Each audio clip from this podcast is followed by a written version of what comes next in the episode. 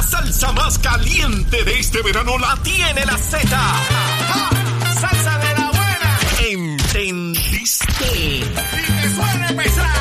WZMTFM 93.7 San Juan, WZMTFM 93.3 Ponce y WIOBFM 97.5 Mayagüez. Saca tu sunblock porque te vas a quemar con esta salsa. La emisora de la salsa número emisora nacional de la salsa. Y escúchanos en nuestra aplicación La Música.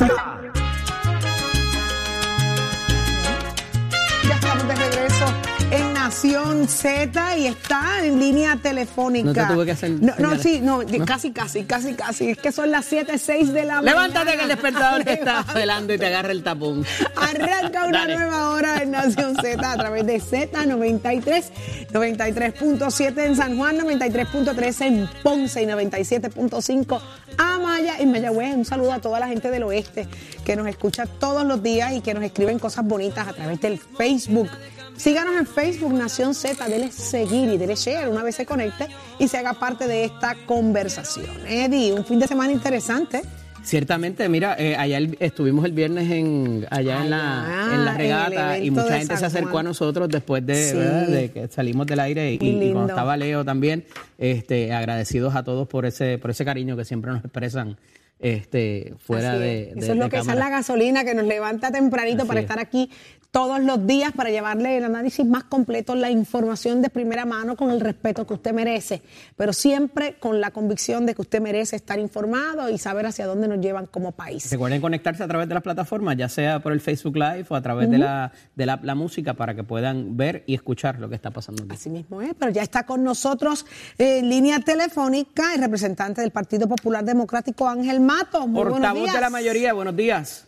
Buenos días, Eddie. Buenos días, Saudi.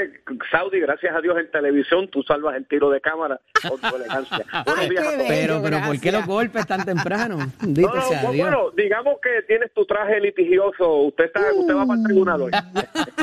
tiene, tiene tribunal. Gracias, gracias Mato por estar con nosotros, que estuvo presente en la actividad ayer de celebración del Estado Libre Asociado. Es correcto, ayer se celebraron los 70 años de nuestra constitución. Fue un día larguísimo, comenzó desde las 9 de la mañana con la cancelación pictórica, o sea, el sello conmemorativo de los 70 años.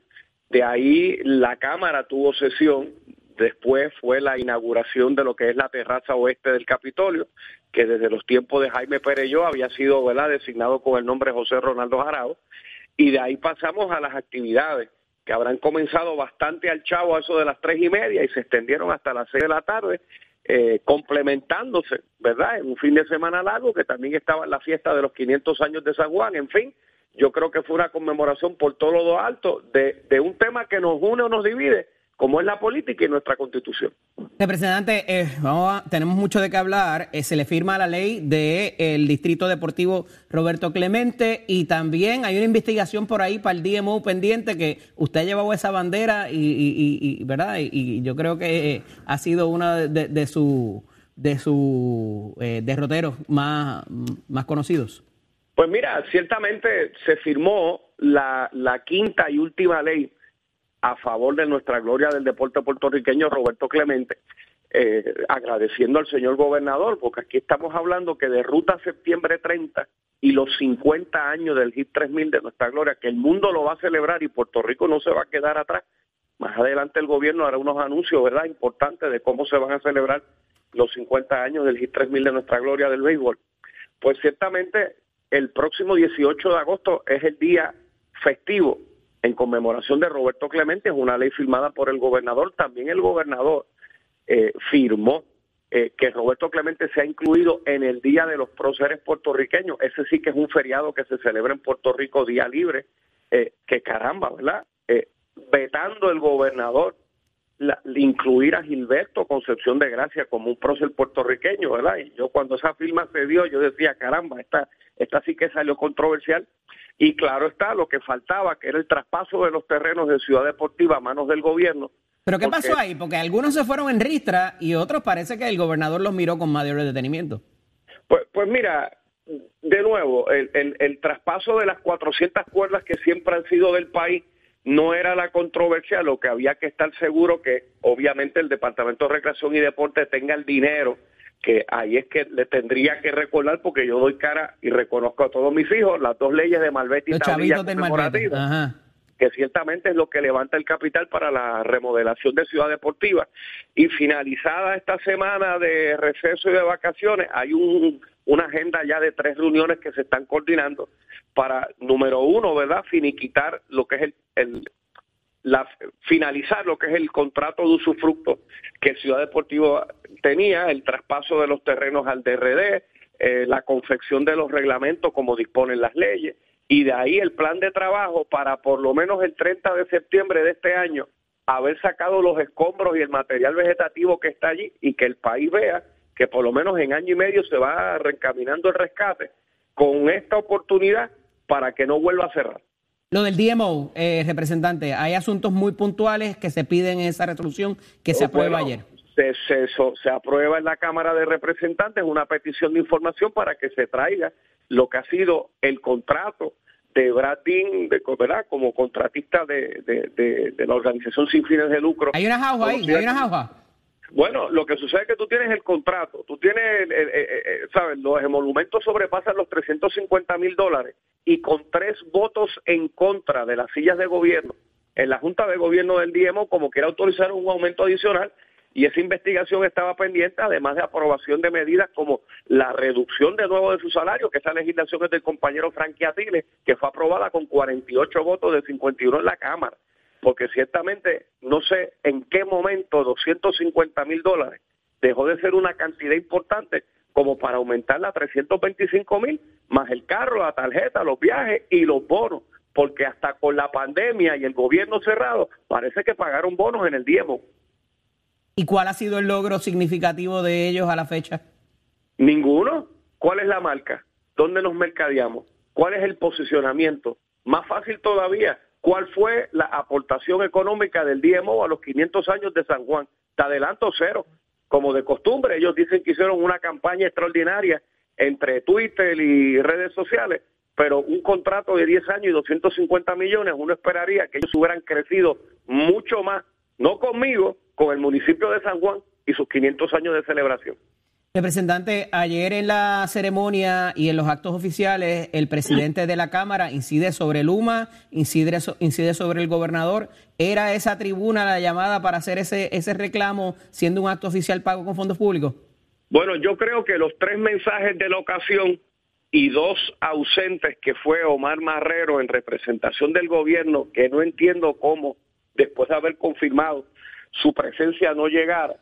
Pues él la estaba, él estaba es en la que- ceremonia de la mañana, porque vi la foto de, Ronnie Jarabo. ¿no? pero la que cuenta es la que habla a nombre del gobernador por la tarde y para esa me parece que la excusa es imperdonable. La de Miguel Romero yo la comprendo porque tiene evidentemente un evento grandísimo que correr en la ciudad capital.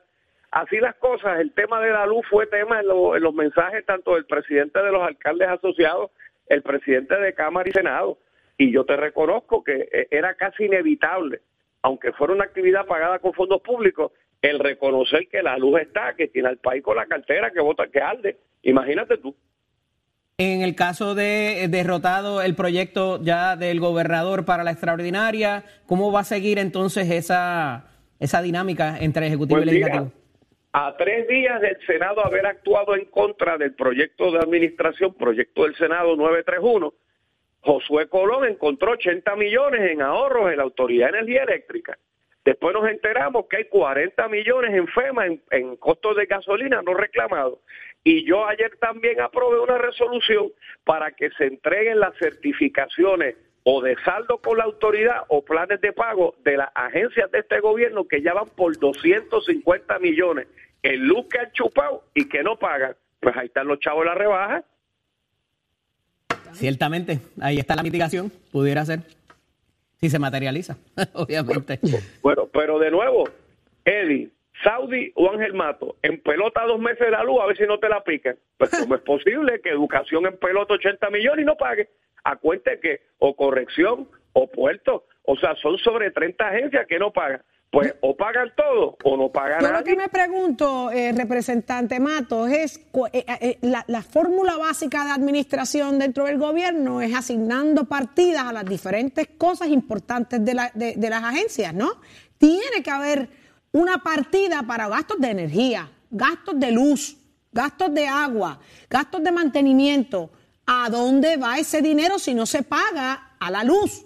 Yo me hago esa pregunta. ¿Es, así o yo estoy está mal? En el, está en el presupuesto, pero no lo pagan. Pero ¿por Una qué? enmiendas- entonces, entonces, Pero- ¿a- a- ¿cómo se maneja y cómo se administran las agencias? Mi propuesta y la del compañero Jesús Santa para atender este asunto a partir del año que viene, mover la partida directamente a la agencia, de las agencias de gobierno a la Autoridad de Energía Eléctrica, porque los secretarios no pagan, pero que el problema es que tampoco se la pican. Vayan a las oficinas centrales de educación para que no vengan con la excusa Claro politiquera sí. de quitarle la luz a las escuelas. Vayan a las oficinas centrales de la autoridad y arranquen ese contador hasta que aparezca un cheque y un plan estoy de pago. totalmente de acuerdo con usted, representante. Entonces así nos vamos a enterar si pagaron o no pagaron cuando griten porque no tienen luz para operar. Entonces Y cuando mismo, veamos la- veamos que no que no que no cumplieron, que no pagaron, pues entonces quedan bonitos ante el país, pero no podemos seguir acumulando para que terminemos nosotros pagando lo que ellos no pagan. Es insostenible que un gobierno se pare en una tribuna a decir, paga tu luz, cuando el gobierno no la paga, Saudi, ese es el problema. Es triste, es muy triste. Y esto no es nuevo, esto es viejísimo. Esto es viejísimo, o sea, esto es por años, así que, que enhorabuena, esa medida sea la que, la que sea aprobada y que funcione como tiene que ser para que las agencias hagan lo que le toca. Muchísimas Así gracias, representante Ángel Matos, por estar con nosotros acá en Nación Buenos Z. días. Un abrazo, Buenos días. Saudi, y me reitero, gracias a ti el tiro de cámara se salva. Gracias por eso que me toca, me voy, me siento hallada hoy, me voy hallada hoy de, de- de aquí de Nación Z. Gracias por estar con nosotros, pero ya Excelente está día. también en esta ocasión vía Zoom. Nada más y nada menos que Raúl Candelario, experto en asuntos de economía. Así que será un placer escucharle también. Muy buenos días, Candelario. Buenos días, Saudi, y saludos a Eddie. Un placer estar con ustedes ya de vuelta luego de unos días. Sí, Saludos, Raúl. de vacaciones. Qué bueno, enhorabuena. Así que Sí. bienvenido. Hacía falta, hacía falta. Adelante, Eddie. Eh, Raúl, eh, eh, sabemos que estuviste fuera un tiempo, eh, ¿verdad? En esta, en esta, en estas semanas y tuviste oportunidad de visitar otros países y la situación que se está dando pudiera haber ciertas similitudes y también eh, de alguna forma eh, pudiéramos eh, aprender algo de lo que se está haciendo allá. Oye, Eddie, eh, realmente nosotros siempre pensamos que estamos en una área ¿verdad? insular y que lo que pasa aquí pues no pasa en otros sitios. Pues la experiencia de haber estado estas últimas tres semanas entre España y Portugal, te tengo que decir que básicamente los efectos que están teniendo son muy similares a los que pasamos en Puerto Rico y por ende también en Estados Unidos. Yo creo que la primera gran noticia que cobró notoriedad hace unas semanas atrás fue cuando el, cuando el dólar se, se emparejó con el euro. Eso no pasaba básicamente desde su creación. Y, y tenemos un elemento que a- hoy, hoy, un dólar es igual a 1.01, eh, un euro es igual a, eh, a 1.01. Eso no O sea, se veía, yo creo que desde el 2000 por allá, ¿verdad? Oye, cuando se creó la moneda, eh, la, la moneda permitió la fortaleza de todas las monedas europeas versus, la, versus el dólar y desde entonces no había pasado esto. Así que eh, llevamos, ya llevamos varias semanas con el dólar emparejado o con una leve ventaja y eso es lo que tenemos al día de hoy. Así que eso es una gran ventaja desde el punto de vista adquisitivo, de inversión, para los que antes eh, no miraban eh, la oportunidad de, de, de inversionar en, en Europa. y eso se, se puede mirar ahora. Me consta, porque tuve una reunión con Adolfo Rodríguez, que fue representante de Puerto Rico, la oficina económica que tenía Puerto Rico en España eh, por muchos años, y estuve reunido con él y precisamente me dijo de inversionistas locales que ya están haciendo inversiones. Esas oficinas, eh, yo sé que quedaba la de Colombia, República Dominicana y España, ¿están abiertas actualmente? ¿Cómo están funcionando? Eh, ¿Cogieron un cantacito de, económico en su, en su presupuesto? ¿Cómo funcionan? Particularmente esa oficina no funciona. Esa, esa oficina ya no está, ya no está en, en funciones hace un tiempo atrás. Eh, debo entender que son cerca de cuatro, por lo menos casi cuatro o cinco años. Este, pero la realidad es que, pues, tenemos gente como Adolfo que está allá y que está, está- están haciendo su, su trabajo y precisamente Claro. él ayudando a una empresa cagüeña que, que se está moviendo, expandiéndose en Europa. Así que, que, son cosas positivas que se dan y que otros inversionistas locales pudieran, pudieran estar mirando.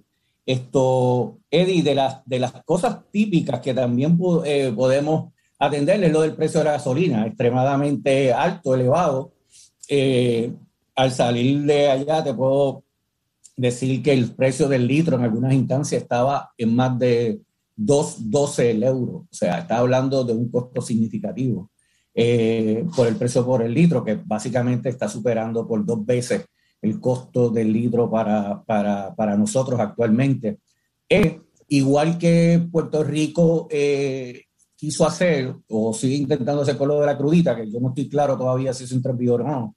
Esto, lo, lo, lo cierto es que, que, también en España, en este caso, hicieron, eh, promulgaron legislación que alivió por, desde el primero de abril al 30 de junio un alivio de 20 céntimos de euro en el, en el litro. O sea, que le dieron ese alivio eh, por cerca de, ¿qué? De, tres, cuatro meses. Pero fíjate qué interesante, porque allá la política parecería ser todo lo contrario, el aumentar para que la gente utilice la transportación colectiva, que quizás aquí no sea la mejor alternativa. Yo estuve en Madrid en, en marzo y en abril estuve en Roma y, y, obviamente allá el combustible es menos refinado que el de acá, ¿verdad? Porque ellos usan el petróleo este. Eh, pero parecería las políticas eh, a, eh, añadir eh, impuestos o contribuciones a, al, al, costo del, del, barril para propósitos de que la gente, ¿verdad? Por la cuestión de, de los gases invernaderos y todo lo demás, este, que, que, eso es interesante porque aquí buscamos bajarla y allá están buscando subirla muchas de, la, de las jurisdicciones.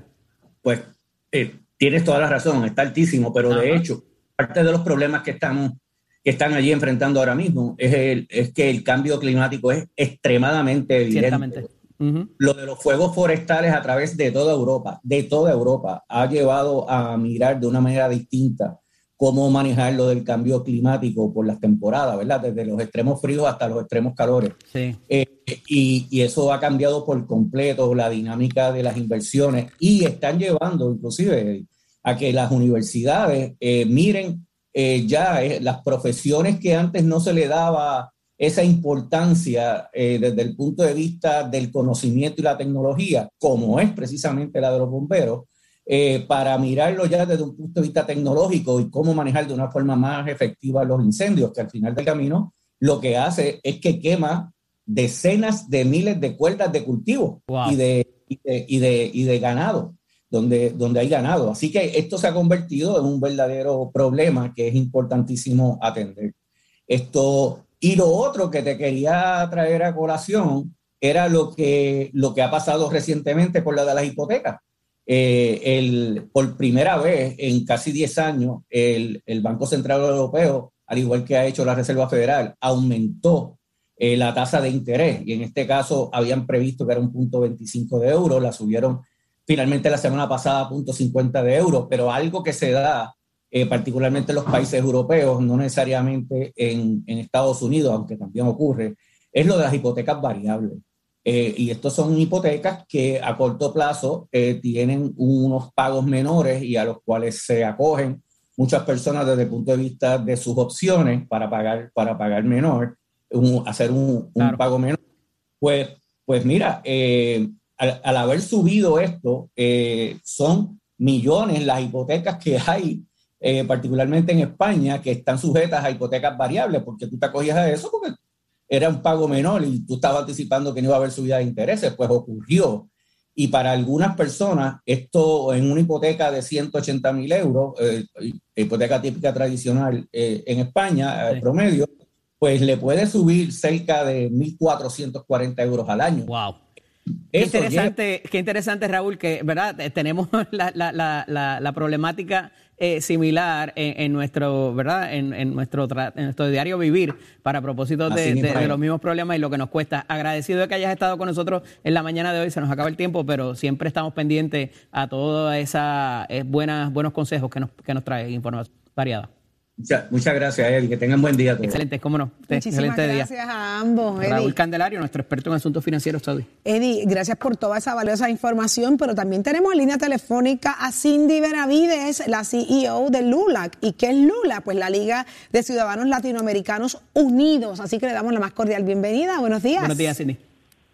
Muy buenos días, qué gusto estar con ustedes esta mañana. Gracias a Igual, ti por traernos las buenas noticias que vamos a estar hablando en los próximos minutos y es que a partir del 27 al 29 de julio en Puerto Rico se estará celebrando una feria de empleos y hay alrededor de 12 mil plazas disponibles eh, para trabajar en el gobierno federal o en alguna corporación privada, ¿correcto?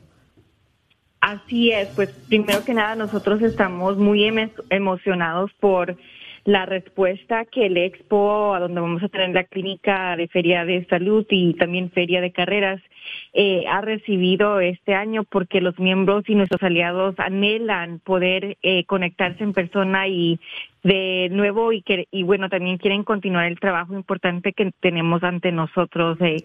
y acuérdense que nuestro expo a donde tenemos la feria de salud la feria de trabajo eh, es completamente gratis al público los talleres también son completamente gratis al, al público y de verdad que esperamos eh, eh, que nuestro pueblo pues llegue estamos muy emocionados de estar aquí otra vez Qué bueno. Hay gente preocupada, ¿verdad? Tal vez un poco, pero espérate un momento, si esto es federal, ¿cómo es mi resumen? ¿Qué tengo que hacer para presentar el resumen correcto? También están dando esa oportunidad de preparar su, su resumen para presentarlo eh, eh, para, para un- una oportunidad federal, ¿correcto? Así es, pueden venir eh, con lo que ustedes tengan. Ese es el propósito de poder tener esta feria de carreras, poder asistir, ayudar en lo que podemos a nuestra comunidad en términos de su resumen cuando se están preparando para aplicar.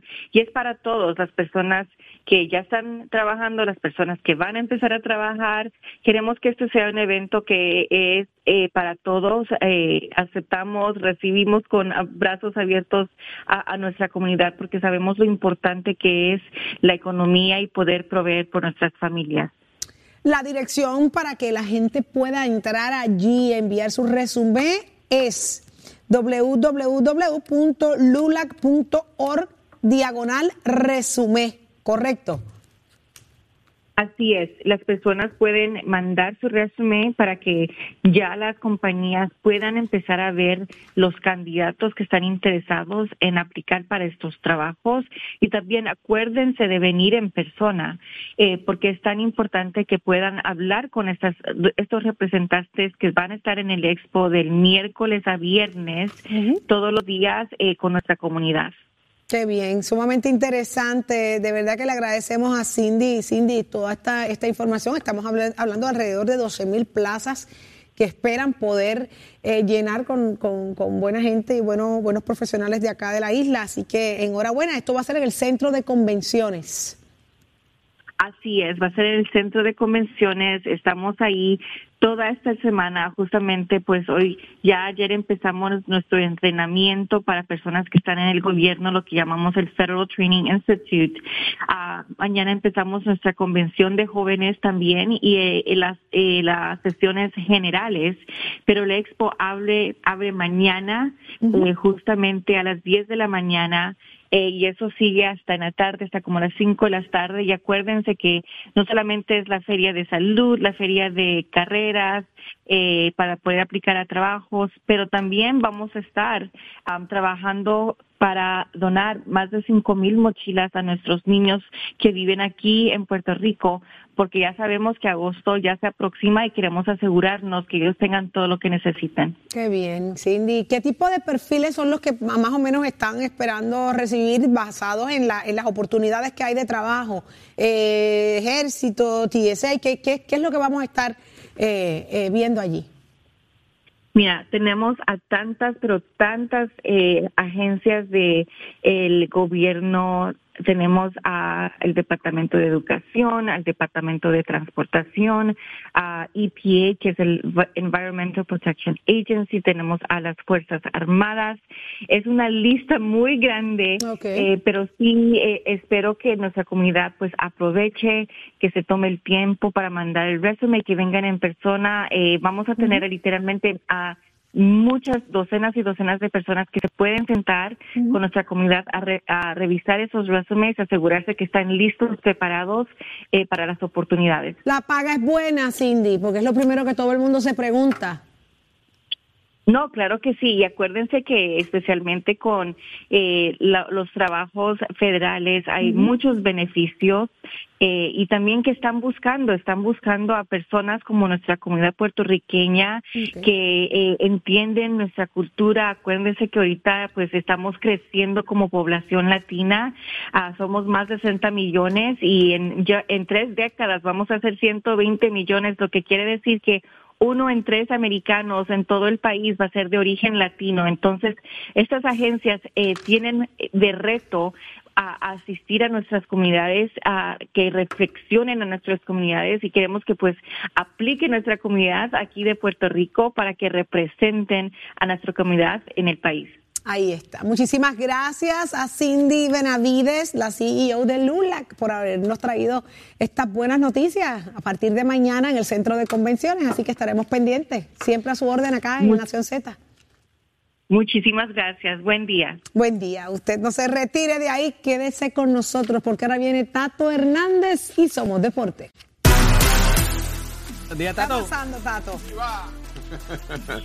¿Qué está pasando? Mira, Dime. tiene, tiene muy 100% de aceptación las palabras del senador que estaba ahí antes de Ángel Mato, que a la verdad que usted es quien gana en ese estudio de nosotros, porque con este que tenemos ahí al lado, Ya, ya me imagino de qué vas a hablar cuando vienes con Y- ese, con ese y ese, y ese es el traje, Tato, ese es el traje de cuando tiene caso en corte. Ay, ay, ay, ay.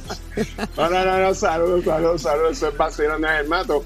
Estaba hablando, que antes estoy hablando con Eddie sobre lo que es los traspasos de los terrenos, entonces al DRD, ahora es que le falta al DRD apretar, asignar el dinero que hay, lo que se recogió de los malbetes, para ir trabajando con eso, a ver si por fin terminamos ya Ciudad Deportiva. Pero durante este fin de semana que este, había mucho deporte a nivel de- del mundo por todo el lado, las damas se están destacando y de qué manera, qué mejor, en el Mundial, en los 100, en los 100 con valla, nuestra Yasmin Camacho Queen se lleva la medalla de bronce, una carrera donde todas estas damas volaron. Cabe señalar que todas ellas, las primeras tres posiciones, rompieron la marca mundial anterior que había, empezando con la nuestra que hizo 12.23. Así que eso augura que estas próximas competencias y también para el próximo que está por allá, París 2024, las Olimpiadas, contando con Dios por delante, estas muchachas estén ahí y rindan un carrerón para lo que es eso. Mientras tanto, en el deporte de la aceleración, Erika Ender gana la categoría de los prostos en el evento de Denver, que queda cerca por allá por esa área.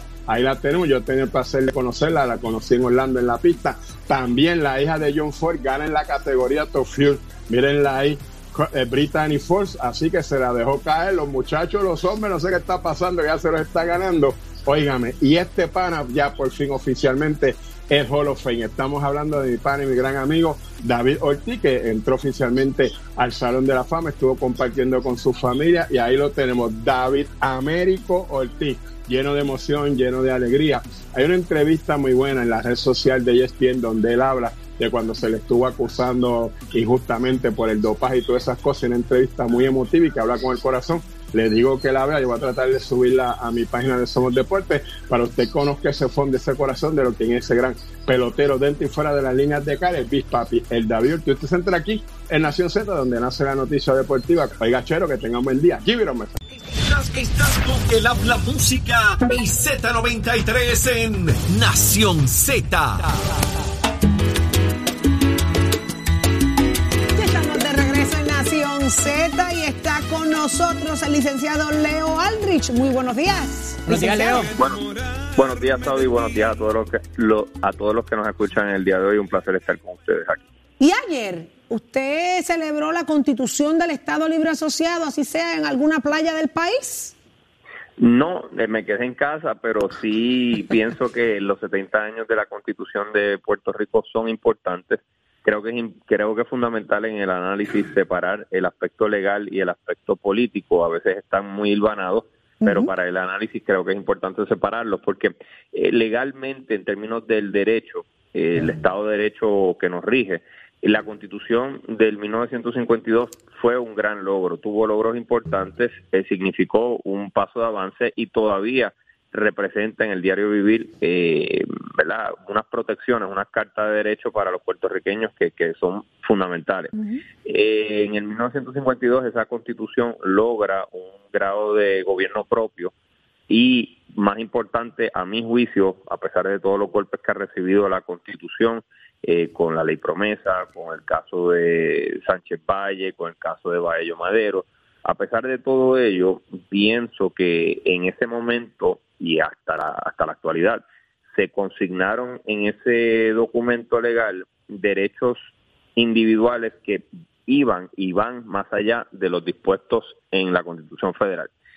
Específicamente en el mundo del derecho criminal, que es en el que yo me desenvuelvo, hay unas protecciones para que cualquier acusado tenga representación legal provista por el Estado si no la puede pagar. Eso llegó después a través de jurisprudencia federal en los 1960, pero ya estaba consignado constitucionalmente en Puerto Rico desde el 52 la regla de exclusión de evidencia, por ejemplo, que si la policía allana el carro o el bote o la casa de un individuo y lo hace ilegalmente sin fundamentos en contravención de las protecciones individuales, esa evidencia es excluida de ser presentada en juicio y no se puede usar en contra del individuo. Eso también llegó por vía jurisprudencial federal, pero antes estaba consignado en la Constitución de Puerto Rico. Así que me parece un documento legal importantísimo, me parece un documento legal de avanzada y si se separa del asunto del estatus, que se pueda hacer, porque si nosotros fuéramos Estado,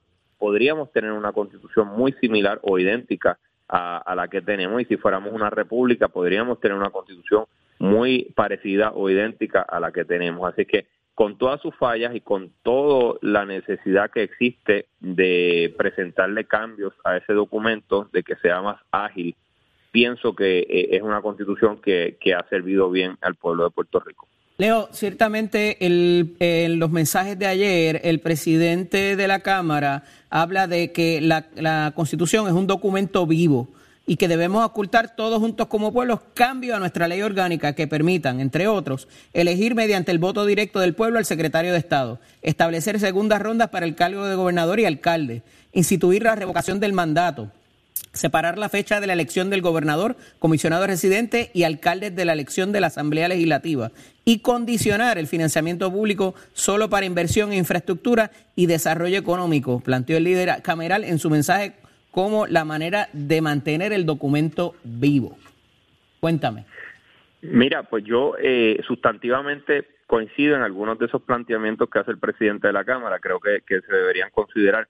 Ahora, si hacemos un poco de historia, recordamos que los puertorriqueños, por las razones que sean, son muy celosos de su constitución y es muy difícil por diseño cambiarla. Intentos recientes, como lo de la fianza, se derrotaron. La gente no quería que se eliminara el derecho a la fianza en la Constitución. Otro intento reciente eh, fue lo de la unicameralidad, aunque se votó para convertir la, la, Asamblea Legislativa en una unicameral, pues eso nunca nunca tuvo resultado por unas cuestiones procesales.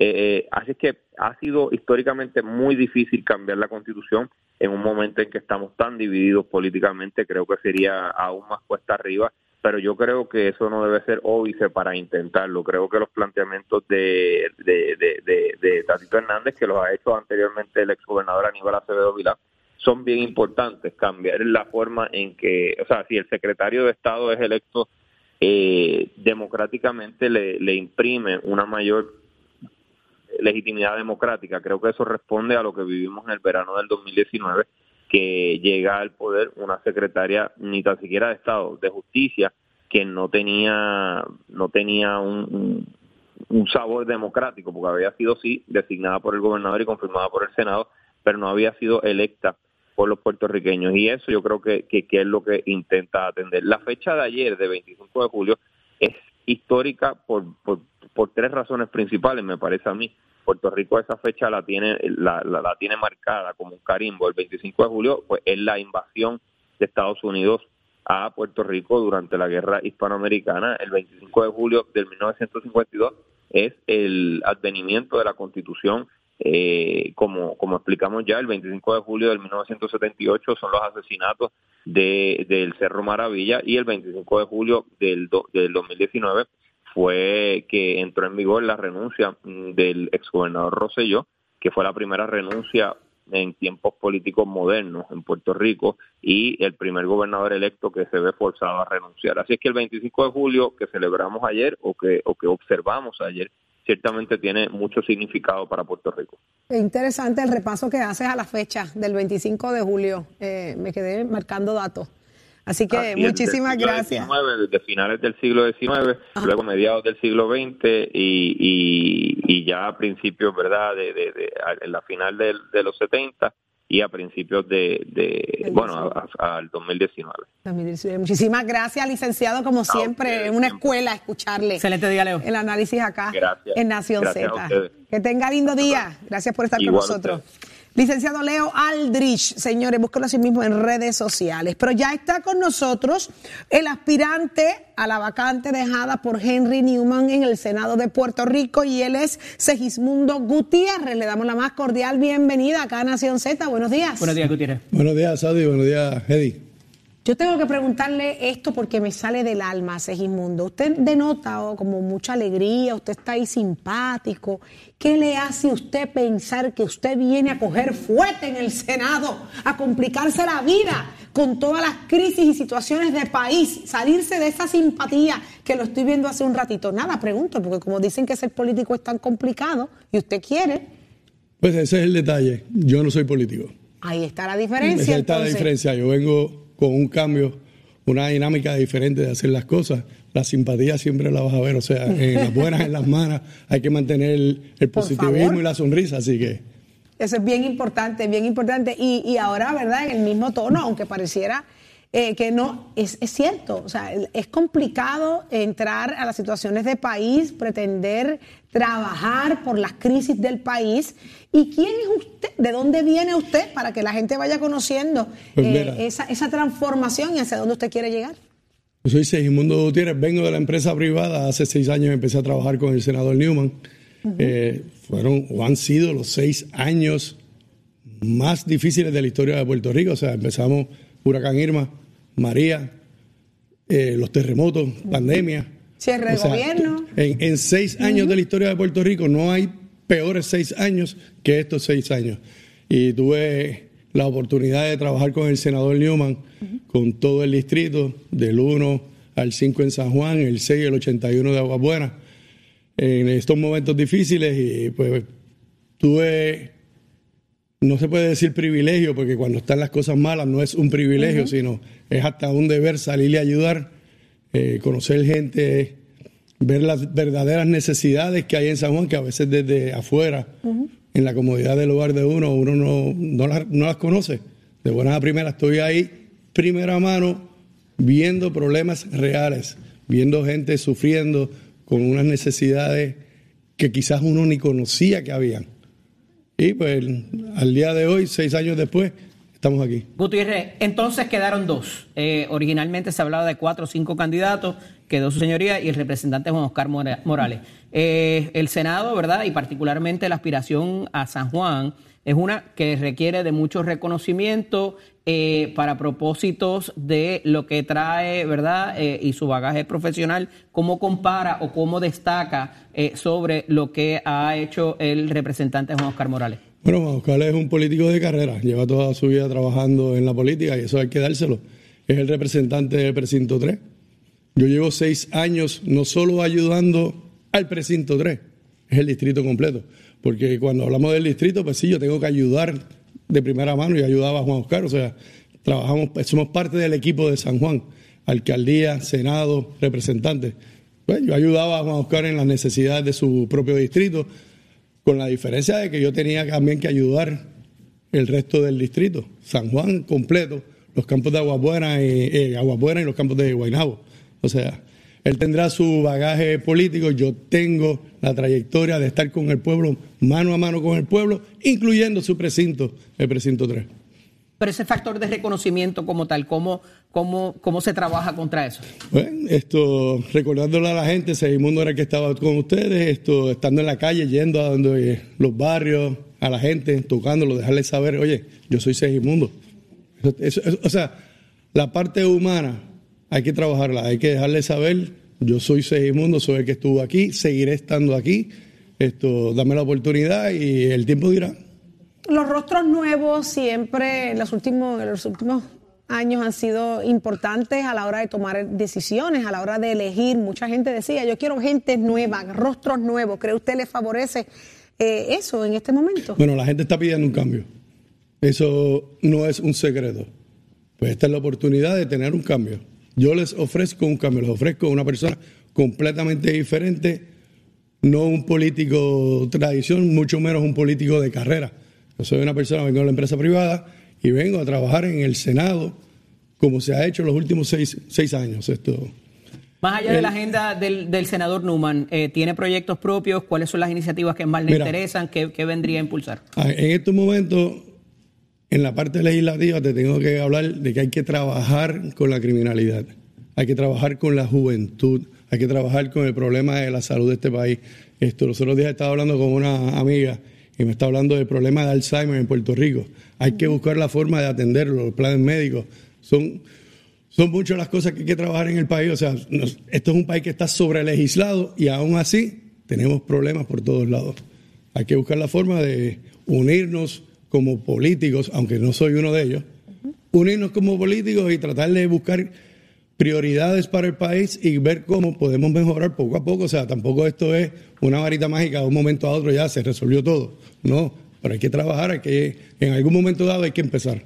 ¿Cuenta con el endoso de Henry Newman para esta, para esta aspiración? Sí, definitivamente. El senador Henry Newman me endosó. O sea, yo fui su mano derecha por los últimos seis años. Por ahí hay un video corriendo en las redes sociales del endoso que él hizo y viniendo de un senador o un servidor público que después de tantos años logra salir de la palestra pública con la frente en alto. Oye, uno no puede pedir más nada. Otros de los candidatos que aspiraban también a esta posición, como Carlos Díaz, han salido un tanto lacerados dentro del partido eh, a raíz de esta, precisamente esta elección. Ellos, él entiende específicamente que ha creado suspicacia la forma en que se ha manejado. eh, ¿cuán, ¿Cuán seguro o cuán tranquilo se siente usted dentro del propio partido para esta aspiración? Esto, a nosotros se nos entregó un calendario donde tenemos que cumplir con unos requisitos. O sea, como dijo el mismo, sena- el mismo representante, no cualquiera puede ser senador de San Juan. Pues nosotros cogimos los requisitos, los completamos. Se nos pidieron unos endosos, los completamos a tiempo. Y pues al día de hoy estamos listos y vamos, vamos, para, vamos para adelante. O sea, el calendario fue un calendario bien, bien incómodo se, se estaba diseñado, presumo yo, que pues para filtrar y que solo el que verdaderamente quería estar ahí logre el calendario. Pues nosotros lo logramos. Además del endoso de, de Henry Newman, ¿ha tenido alguno de la, alguno otro de lo que es la cúpula del partido o de la eh, de San Juan, parece, de, lo- de alguno de los candidatos de San Juan? Mira, de frente te tengo que decir que nadie ha salido a decir Segimundo, yo te endoso. Tras bastidores siempre está el que le echa el brazo a uno y le dice, tienes mi apoyo, tienes mi respeto, sigue para adelante, no te quites. Eso tras bastidores los hay.